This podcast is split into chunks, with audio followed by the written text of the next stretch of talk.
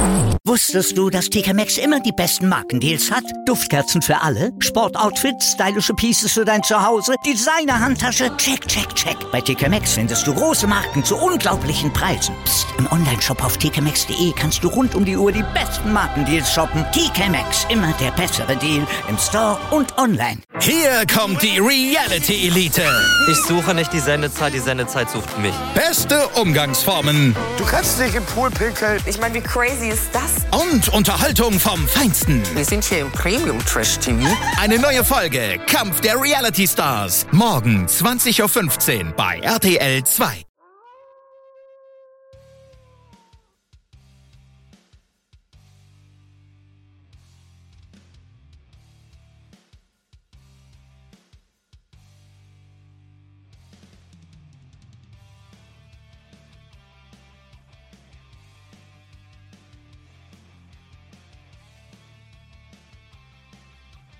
Seid gegrüßt, meine Wolfpack Army. Ja, mich gibt es noch. Ich bin wieder zurück, nachdem es ja leider wieder eine ungewollte Pause gab von mir. Ja, mein Name ist Wolfpack Member for Life. Für die, die das vergessen haben oder eben noch nicht gewusst haben und hier zum ersten Mal mit dabei sind, hier im For Life Wrestling Podcast. Ja, soll es jetzt natürlich um den Pay-Per-View gehen. IW Double or Nothing. Ja, was soll ich sagen? Das war schon wirklich mega nice gewesen. Kurz zur Erklärung, warum ich denn so lange weg gewesen bin. Es gab in den letzten Monaten so viele ich möchte mal sagen, Veränderungen in meinem Leben, die wirklich nicht mehr feierlich waren. Und es war mir leider nicht möglich gewesen, einen regelmäßigen Podcast aufzunehmen. Es tut mir wirklich sehr leid. Aber ich hoffe, dass sich das natürlich in Zukunft ändern wird, beziehungsweise wird es sich definitiv ändern. Und hier werden wieder regelmäßig Reviews kommen, Rückblicke kommen zu AEW Double or Nothing, so wie jetzt, beziehungsweise AEW Dynamite und natürlich auch zu WWE Raw und SmackDown. Und ebenso, da kommen wir ja gleich mal zu den ersten Neuigkeiten, wird es ja auch in Zukunft, nämlich mit AEW Collision eine zweite Sendung geben. Ja, ihr habt richtig gehört. Denn Tony Khan hat sich dazu entschieden, ein zweites Roster an den Start zu bringen. Also es sieht wohl danach aus, als wenn man es jetzt genauso macht wie die WWE, indem man nämlich zwei Shows in Zukunft hat, die man dann als separate Roster präsentiert. Nähere Informationen werdet ihr natürlich in der nächsten Zeit von mir bekommen. Tony Khan hat ja selber auch gesagt, ich werde noch ein paar Neuigkeiten, Informationen rausknallen bis zum 17. Juni, bis zum Start der neuen Sendung Collision. Collision wird dann immer von Samstag zur Primetime zwei Stunden auf Sonntag laufen. Das ist natürlich mega geil, richtig gut das und coolen Spot, den sie da abbekommen haben. Ja, wir dürfen gespannt sein, ob es wirklich dieses Roster, diesen Roster-Split geben wird oder ob es denn wirklich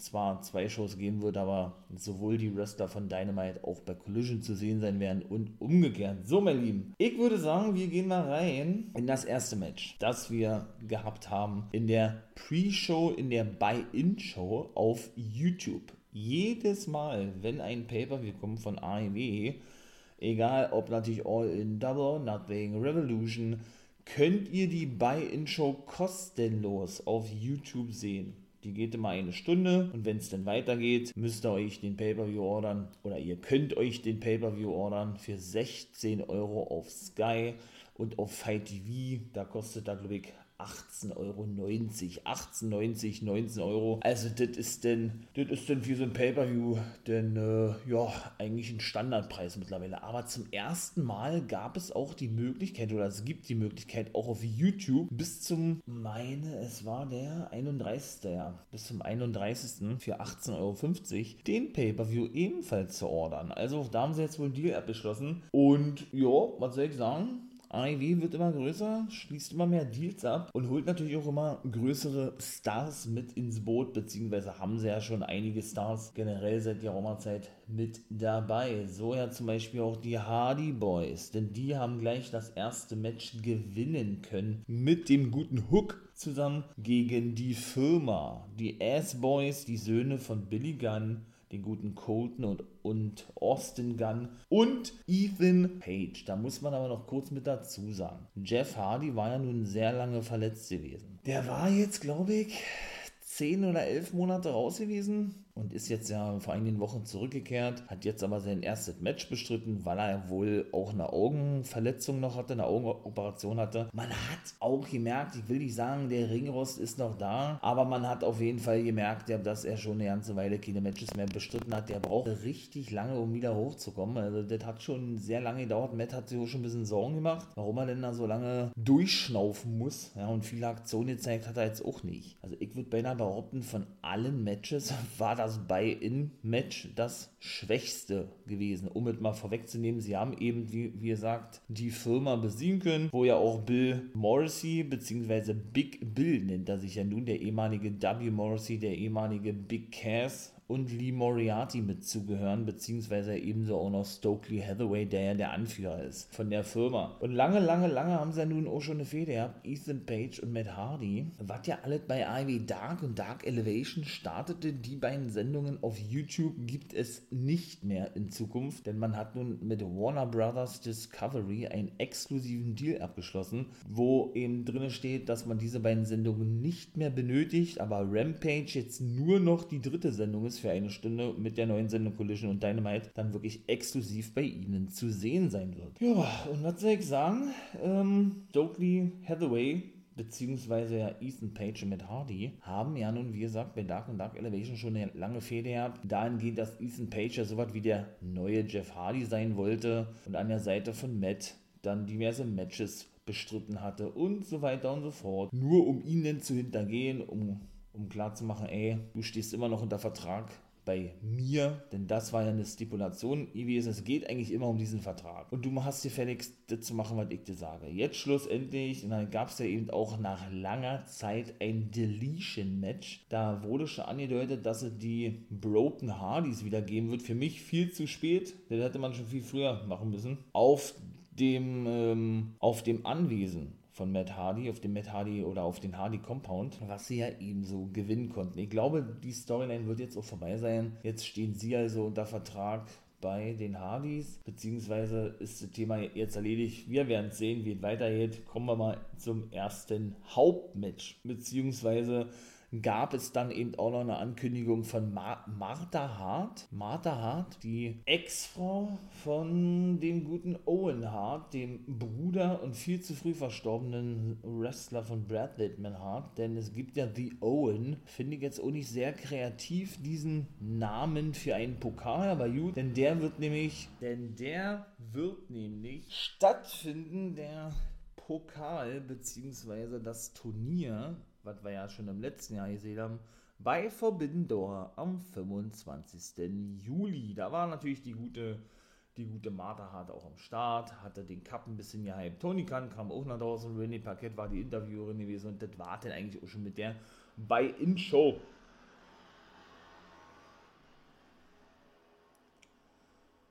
Ja, das erste ganz offizielle Match war dann eben auch die Battle Royal eine Blackjack Battle Royale, ich glaube, die haben sie zum ersten Mal so genannt, wo es um den International Championship ging.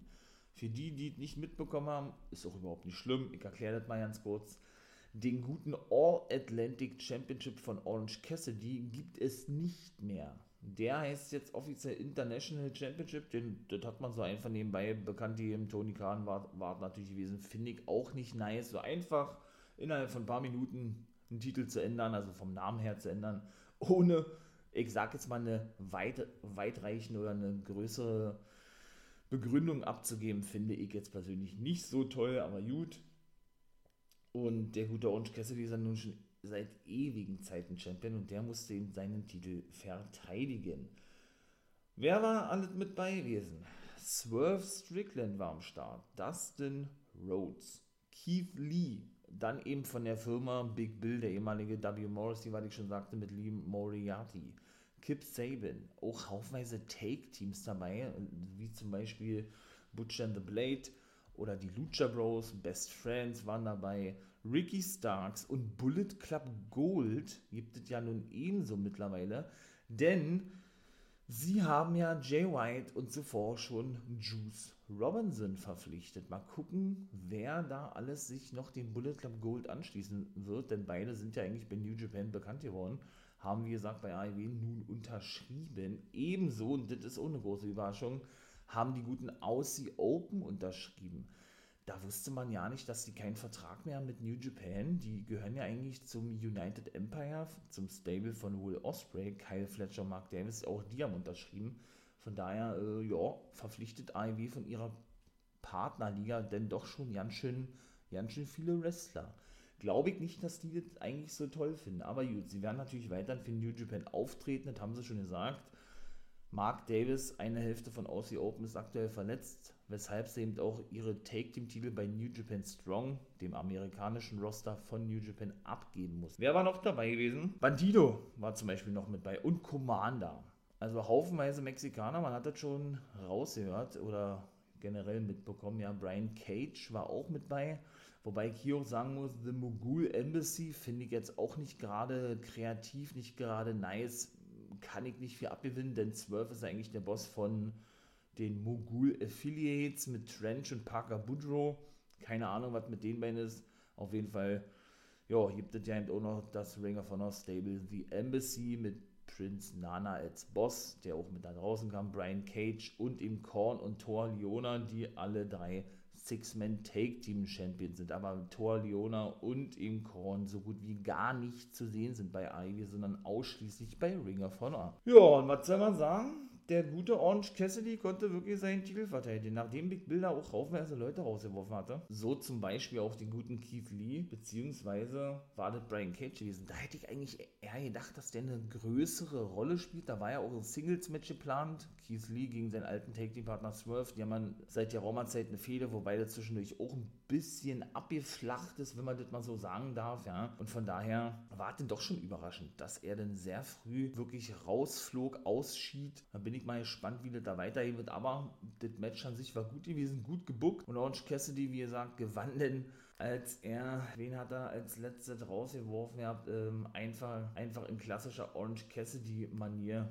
so ein, ich möchte mal sagen, Low-Kick gegen den Arm anbrachte, denn sie standen schon außerhalb auf dem Ringrand, auf den sogenannten Apron sodass denn der Gegner, wer war denn das gewesen, dass der dann einfach ja, nach unten fiel und schlussendlich eben verlor und Cassidy seinen Titel verteidigen konnte. Ja, dann kommen wir noch zum nächsten Match und da muss ich wirklich sagen, ja, das hat mich richtig abgeholt, fand ich richtig nice. Adam Cole, Baby, auch der ist nach langer Verletzungspause zurück, traf auf Chris Jericho, The Wizard, The Influencer, der hat ja so viele Namen, The Demogod, äh, keine Ahnung, Le Champion, obwohl er sich ja so ja nicht mehr nennt, ja. Aber das war schon geil ne? Die Jericho Appreciation Society war natürlich auch mit am Start und ebenso dabei war auch der gute Roderick Strong, denn der, den haben wir ja vor ein paar Wochen zum ersten Mal gesehen. Das war auch sehr überraschend, dass er denn bei IW auftauchte, denn es hieß ja eigentlich, er steht noch in der WWE unter Vertrag und wird aktuell bei NXT nicht eingesetzt. Denn da war er ja zuletzt so was wie der Boss, der Leader vom, ähm, vom Diamond Mind Stable gewesen, hat doch diverse Male um seine Entlassung gebeten gehabt, was, was ihn aber bis dato nicht gewährt wurde, dann schlussendlich doch, was aber kaum jemand wusste. Ja, nur um dann zu debütieren und seinen alten Undisputed Era Kollegen Adam Cole Baby zu helfen. Und der Special Enforcer in diesem Match war niemand geringerer als der gute Sabu. Homicidal, Suicidal, Genocidal, sag ich nur, den hatte nämlich Adam Cole in der letzten Dynamite bereits angekündigt. Also, das ist schon geil, ne? Sabu mit 58 Jahren, ja, ihr habt richtig gehört, mit 58 Jahren und der wrestelt nicht mehr, der musste seine Karriere verletzungsbedingt beenden, gibt sein oder gab sein Debüt bei AEW, soll auch für einen längeren Run in Anführungszeichen längeren Run zurückkommen, zurückgekehrt sein, wie man es auch nennen möchte. Tony Khan ist ein großer Fan von ihm. Er hat keinen Vertrag unterschrieben und es wird auch wirklich interessant zu sehen sein, ob er denn wieder wresteln wird. Der hat doch eine Aktion durch den Tisch gezeigt, hat diverse Stühle um sich geworfen, das kennen wir ja alle schon. Dann haben die sich auch relativ schnell verzogen und Cole und Jericho waren alleine unterwegs. Also die haben dann alleine das Match bestritten, so wie der eigentlich auch angedacht war. Das gute Uncension-Match. Muss man dann wirklich abwarten auf Sabu, denn ja, wie gesagt, für einen längeren Zeitraum zurück ist, ob er überhaupt ein Match bestreiten wird, wie auch immer, oder ob er jetzt wirklich immer nur ein Special Enforcer sein wird, ich weiß es nicht. Aber lassen wir uns über überraschend. Schlussendlich muss man sagen, dass Adam Cole Chris Jericho besiegen konnte. Indem nämlich der Referee oder, oder, dit,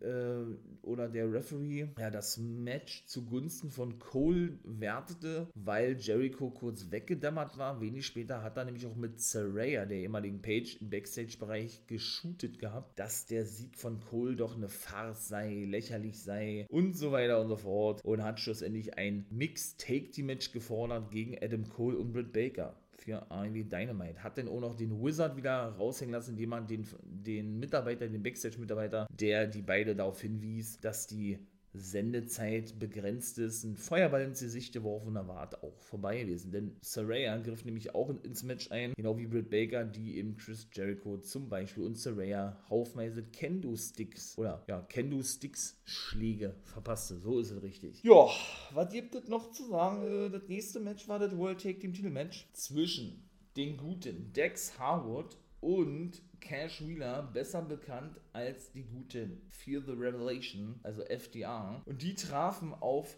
Jeff Jarrett und Jay Lethal, die ja gerne mal Triple J genannt werden. Und was soll ich sagen? Hat mir richtig gut gefallen. Das Booking war richtig nice. Jeff Jarrett in der Blütezeit seiner Karriere, meiner Meinung nach, mit 55 Jahren. Ich habe den seit langer Zeit. Und seine Ehefrau Karen Jarrett ist auch mittlerweile bei Ivy angekommen die haben wir ja vor zwei Wochen gesehen, als sie ihr Debüt habt, muss ich sagen, ist in einer Form, äh, wie ich ihn ganz selten gesehen habe, beziehungsweise in den letzten Jahren so gut wie gar nicht gesehen habe oder wir ihn nicht gesehen haben. Denn der gute Jeff Jarrett ist ja auch der, jetzt muss ich überlegen, wie die genaue Betitelung heißt, denn diesen Posten hat er nämlich auch in der WWE gehabt. Wirklich eins zu eins, nur der, der Titel, die Bezeichnung ist ist anders, denn er ist nämlich für die Live-Events der Vizepräsident von AEW. Also er ist praktisch derjenige, der die ganzen Live-Events bookt, beziehungsweise auch die ganzen House-Shows, die ja unter dem Namen House Rules, finde ich auch nicht kreativ, aktuell stattfinden. Also hat da wirklich was zu sagen. Ja, ja was soll ich sagen? Mark Briscoe war der Special Referee. Nachdem Sabu eben der Special Enforcer war im vorherigen Match, war Briscoe also der Special Referee gewesen und es war richtig gut gewesen. Er ist ja sowieso seit geraumer Zeit mit ihm aneinander geraten, mit, mit dem guten Mark Briscoe. Sein Bruder Jay Briscoe ist ja leider tödlich verunglückt, ganz, ganz, ganz schlimm. Ist nun auch schon wieder ein halbes Jahr her. Also, Junge, Junge, Junge. Mark Briscoe, wie gesagt, jetzt als Singles Wrestler unterwegs muss er ja leider zwangsläufig. Ja, war dann eben doch einer der ausschlaggebenden Faktoren, Punkte gewesen, wie auch immer, denn er bekam nämlich, und das war aber ein Versehen gewesen, muss man mit dazu sagen, den äh, Gitarrenslam ab, wollte ich gerade sagen, einen Schlag mit der Gitarre von Jeff Jarrett ab, nachdem Dex Howard nämlich aus dem Weg ging. Es gab aber auch schon Spannungen zwischen den Dex Howard und Mark Briscoe, denn der hat nämlich äh, dem, dem, guten Mark Briscoe einen Piledriver verpasst. Also auch da ist der letzte Drops noch, noch nicht gelutscht, wie ich immer sage. Wird interessant zu sehen sein, wie es dort weitergeht. Und auch die ganzen anderen Spots, Sonjay Dutt und Satnam Singh, die Begleiter mit Karen Karen Jarrett von Jeff Jarrett und Jay Lethal wurden Backstage geschickt. Da kam Aubrey Edwards nach draußen, denn Mark Briscoe, der Special Referee, war ja nun ausgenockt und wollte dann eigentlich äh, das Match fortführen, bekam dann aber selber einen Gitarrenschlag ab. Ja, der weibliche Referee habe ich noch nie gesehen. Mega geiler Spot gewesen von Karen Jarrett. Die ist ja sowieso so was von umstritten, legt sich auch mal gerne mit den Fans an, gerade wenn ihr Ehemann mit involviert ist und, ähm, und ist ja überall, wo ihr Ehemann auch zu sehen ist. Ob man sie jetzt unbedingt sehen muss, sei mal dahingestellt, das muss sie da selbst wissen. Aber der Spot war schon nice gewesen. Schlussendlich haben sie ihre Titel verteidigen können, nachdem Jarrett nämlich einen Stroke auspackte hatte und ihm auch noch, auch noch äh, zuvor weitere Aktionen gegen FDA anbringen konnte. Und Mark Briscoe den Jeff Jarrett nämlich eine Ohrfeige verpasste, nachdem Jarrett ihn ein paar Mal zu Boden stieß, gab es den Big Rick, den Take-Team-Finisher von FDA und sie konnten dann also ihre Titel verteidigen. Also das fand ich persönlich richtig nice.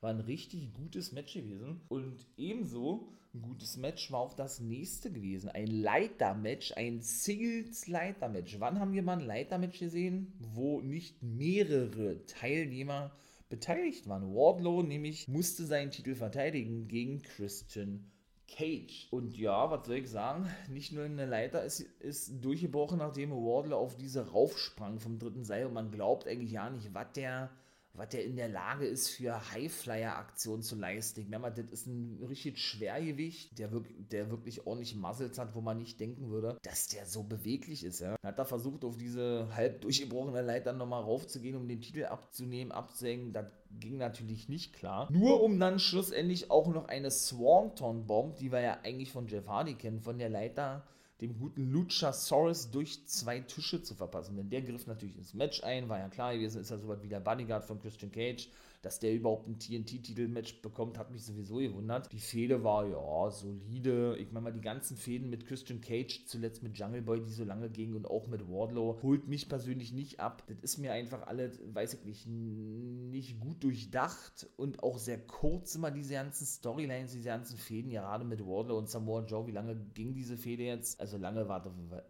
nicht gewesen, ein paar Wochen.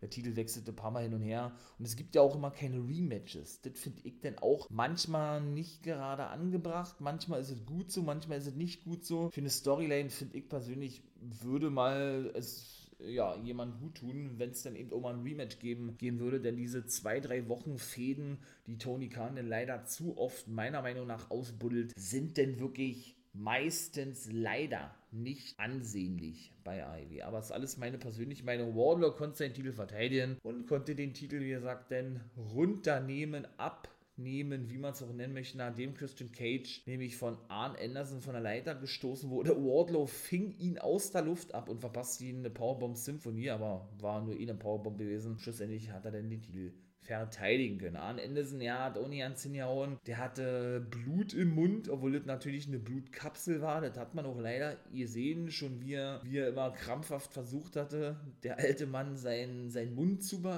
sein, seinen Mund zuzuhalten, so ist es richtig. Ja, und was das denn schlussendlich sollte, dann hat der Luchasaurus in den Finger gebissen, der hat geblutet extrem und das war Also ich glaube, da war auch irgendein Spot dabei, der nicht so wirklich gelang, ohne dass wir das denn, ich sag jetzt mal, mitbekommen haben. Das nächste Match, und da gab es einen Titelwechsel, war Jamie Hater gegen Tony Storm. Das Match war sehr kurz, aber richtig intensiv gewesen. Muss man wirklich so klar sagen. Das ging aber gerade mal, ich glaube, puh, keine Ahnung, ähm, drei Minuten oder was. Also, ja, eigentlich frauentypisch, ohne das böse meinen zu wollen bei AEW. Und ich habe ja gesagt, Titelwechsel erzählen. Tony Storm konnte sich wirklich den Titel holen von Jamie Hater. Aber sie ist ja seit Wochen schon dargestellt worden. Alle Storyline, sie ist nicht verletzt, Jamie Hater. Kam auch erst beim zweiten Mal des Einspielens ihrer Musik nach draußen, wurde aber nach draußen geprügelt, eigentlich von Ruby Soul und Saraya, die ja eben die Outcasts sind mit Tony Storm also ein Frauenstable sind. Und äh, ja, musste ja die ganzen Wochen über verkaufen, also schwer verletzt ist an der Schulter, am Arm. Und da ging natürlich Tony Storm ja, ordentlich rauf. Verpasst hier denn irgendwann nach zweieinhalb Minuten, nachdem Jamie Hater mal ein paar Aktionen zeigen konnte. Den, äh, den Piledriver, ich weiß jetzt nicht gerade, wie der Name, wie, wie sie ihren Finisher nennt. Und dann war es eigentlich das auch schon gewesen. Es war ein kurzes Match. Für viele wahrscheinlich auch das schlechteste Match gewesen. Und ich bin auch aus, von dieser Fehde kein Fan von, weil mir das immer alles zu, zu generisch ist. Das wiederholt sich immer alles, aber diese Intensität in dem Match hat mir wirklich sehr gut gefallen, bin ich ganz ehrlich. Von daher fand ich das Ende gar nicht mal so schlimm, bin ich wirklich ganz ehrlich. Das nächste Match war eine ja, Haus House Rules Open Challenge Match, so haben sie es genannt. House of Black kam nach draußen und sprach eben eine Challenge aus, beziehungsweise haben sie gewartet, bis ihre Gegner nach draußen kamen. Und wer war gewesen? Genau, wir claimed und Daddy Ass Billy Gunn. Ach man, wie geil. Also da muss ich sagen, äh, ich bin ja ein The Acclaimed Fan. Mega nice, dass die ihre Titel so schnell abgeben mussten an The Guns und The Guns wiederum die Titel sehr schnell an FDA abgegeben haben, nachdem sie ihre Fehde wieder aufleben lassen haben. Das ist zum Beispiel genau genauso Ding. Es gab auch kein Rematch.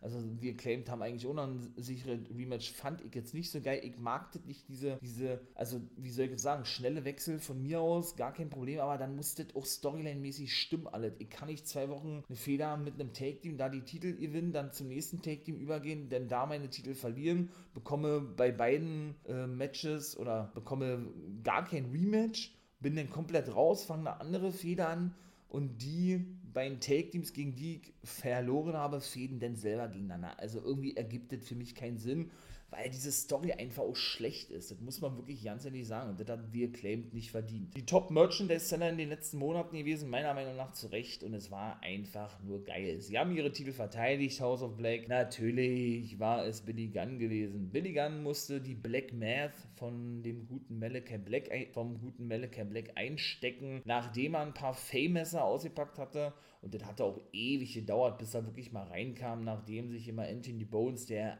eigentlich meistens immer so den Großteil des Matches bestreitet, denn irgendwann mal wechseln konnte mit Billy Gunn. Natürlich war Max Kester auch am Start. Das war schon nice gewesen. Doch, das war ein, das war ein wirklich gutes Match gewesen, fand ich. Ja. Vor allen Dingen ist es auch neu, dass man nicht in die Ringseile greifen darf, weil das in diesem, in diesem speziellen House of Black Rules Match nicht, nicht gewährleistet ist, beziehungsweise wohl nicht gestattet ist. Und der hatte nämlich ein paar Mal in die Seile gegriffen, in die Bones, und der Referee sagte dann, ey, sowas gibt es hier nicht, du musst sehen, dass du alleine aus dem Submission Move von Malachi Black rauskommst. Also ich fand es gar nicht mal so schlecht. Kommen wir doch natürlich zum nächsten Match. Jade Cargill traf wieder einmal auf Taya Valkyrie. Alles schon erzählt, TBS Championship Match holt mich überhaupt nicht ab oder beziehungsweise war jetzt, glaube ich, das dritte Match gewesen und ja, Jade Cargill hat wieder mal den Titel verteidigen können und ja, sie hat natürlich logischerweise Taya Valkyrie besiegen können und ja, das Match war solide, mehr aber auch nicht, aber dennoch muss ich sagen, ah, man hat keine Gegner mehr für Jade Cargill, ne, dachte ich, bis sie denn eine Open Challenge aussprach, also gleich das nächste Match hinter, hinterher schob und diese angenommen wurde von der Verletzten, die jetzt aber wieder zurück ist, logischerweise Chris Deadlander. Ja, die gute Chris Deadlander,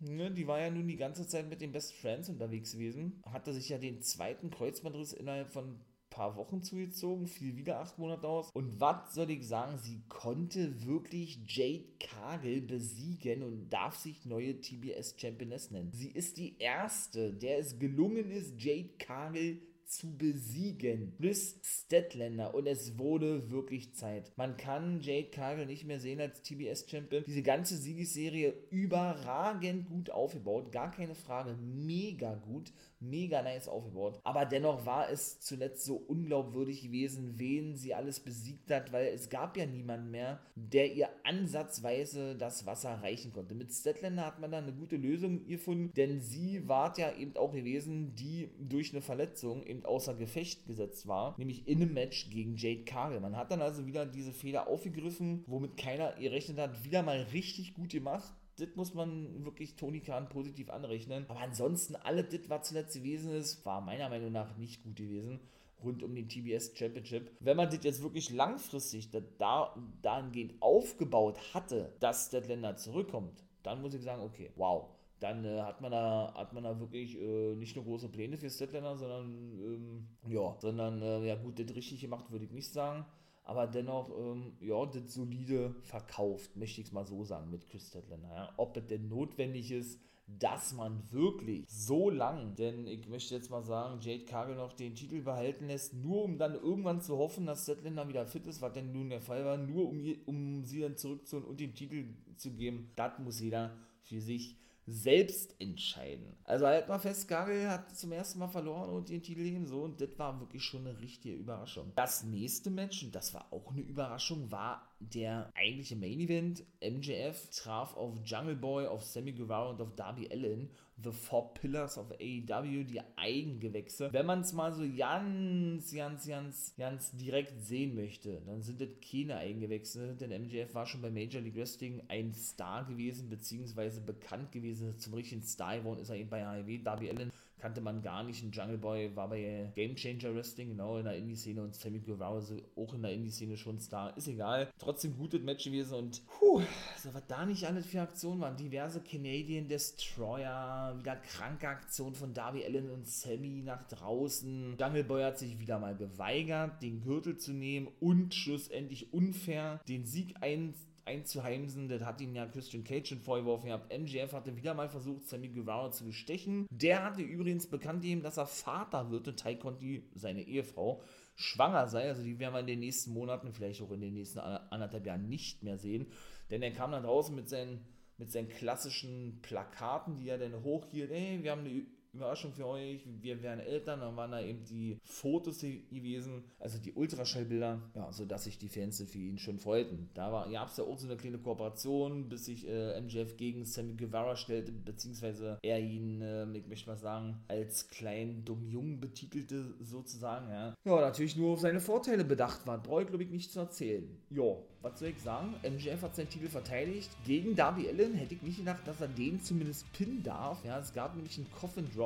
Und was er nicht gesehen hatte gegen Sammy, war gewesen, dass der gute Maxwell Jacob Friedman so ein Schlitzohr, wie er ja nun wirklich ist, seinen World-Titel auf Sammy Guevara raufschmiss, sodass Darby Allen den Coffin Drop volle Möhre auf den Gürtel zeigte was natürlich ganz schön weh tut, das brauche ich glaube ich auch nicht zu erzählen, sodass er dann ausgenockt war und MJF nur noch den Pin zeigen musste, um schlussendlich den Titel zu verteidigen. Und genauso war es gewesen, zwischendurch gab Sammy eben auch vor, dass er sich hinlegen wird für Maxwell Jacob Friedman, hat ihn dann eingerollt gehabt, also hat ihn verarscht gehabt, so wie wir ja in den letzten Wochen schon ein paar Mal gesehen haben. Denn MJF hatte ihm nämlich vorgeschlagen gehabt, ey komm, du wirst bald Vater, ich gebe dir einen Haufen Geld, damit du dich hinlegst. Wie Gano gerade schon sagt. Ja, war wirklich richtig nice gewesen, hat mir richtig gut gefallen. Und ebenso gut gefallen hat mir auch das letzte Match. Und das war dann der Blackpool Combat Club und The Elite gewesen. Hangman Adam Page gehört wieder zur Elite, hat sich mit Kenny Omega jetzt im Match Match versöhnt mit den Bugs ja sowieso schon seit der Raumerzeit. Ob das alle Sinn ergibt, muss jeder für sich selbst entscheiden. Sie trafen eben auf den Blackpool Combat Club. Ganz kurz dazu gesagt, Claudio Castagnoli, der ehemalige Cesaro, Brian Dennison, Wheeler Utah und natürlich John Moxley sind ja alle heel geturnt in den letzten Wochen, äh, konnten die Elite besiegen. Nehmen wir schon mal vorweg. Und ja,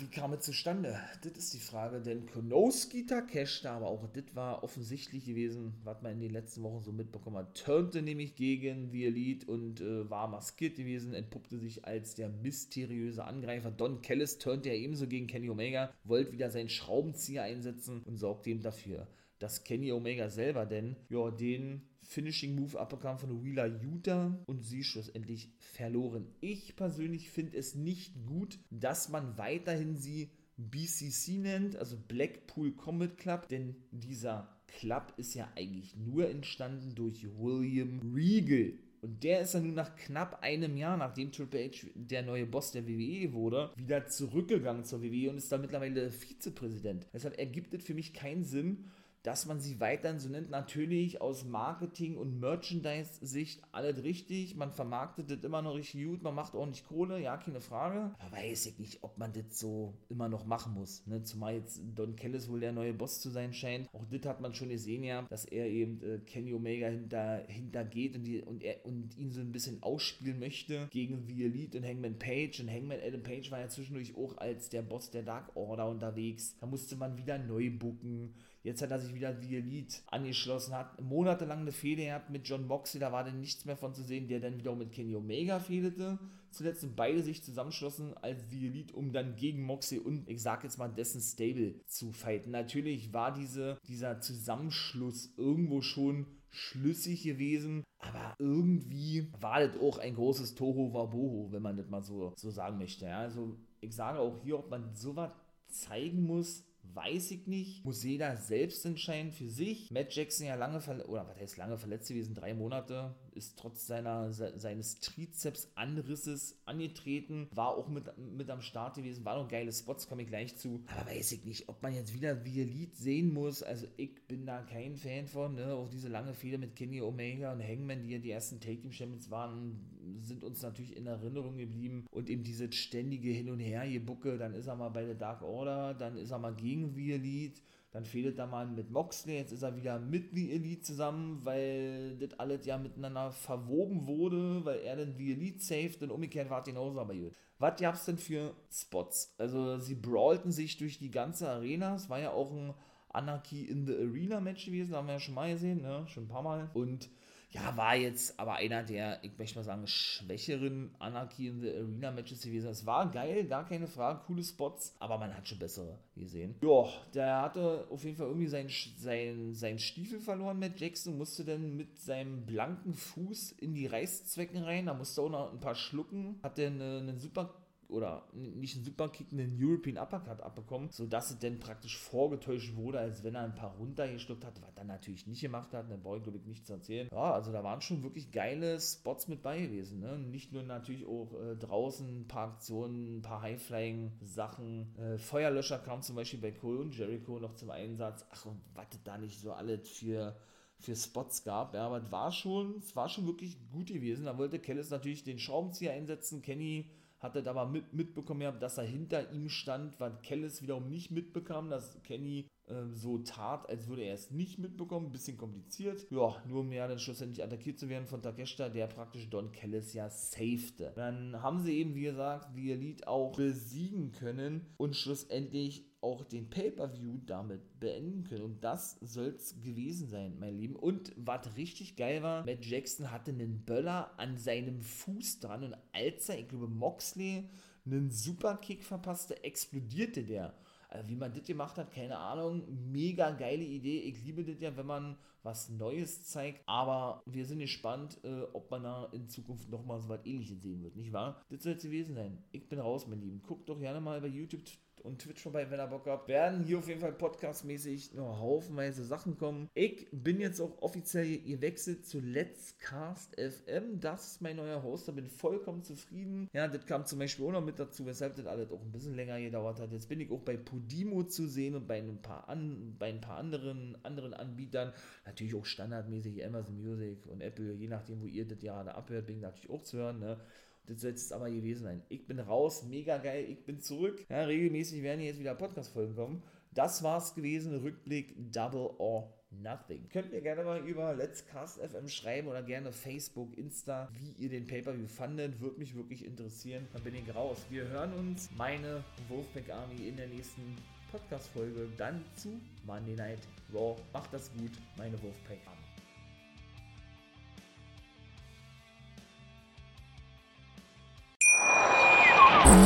Hier kommt die Reality Elite. Ich suche nicht die Sendezeit, die Sendezeit sucht mich. Beste Umgangsformen Du kannst dich im Pool pinkeln. Ich meine, wie crazy ist das? und Unterhaltung vom Feinsten. Wir sind hier im Premium Trash TV. Eine neue Folge Kampf der Reality Stars. Morgen 20.15 Uhr bei RTL 2.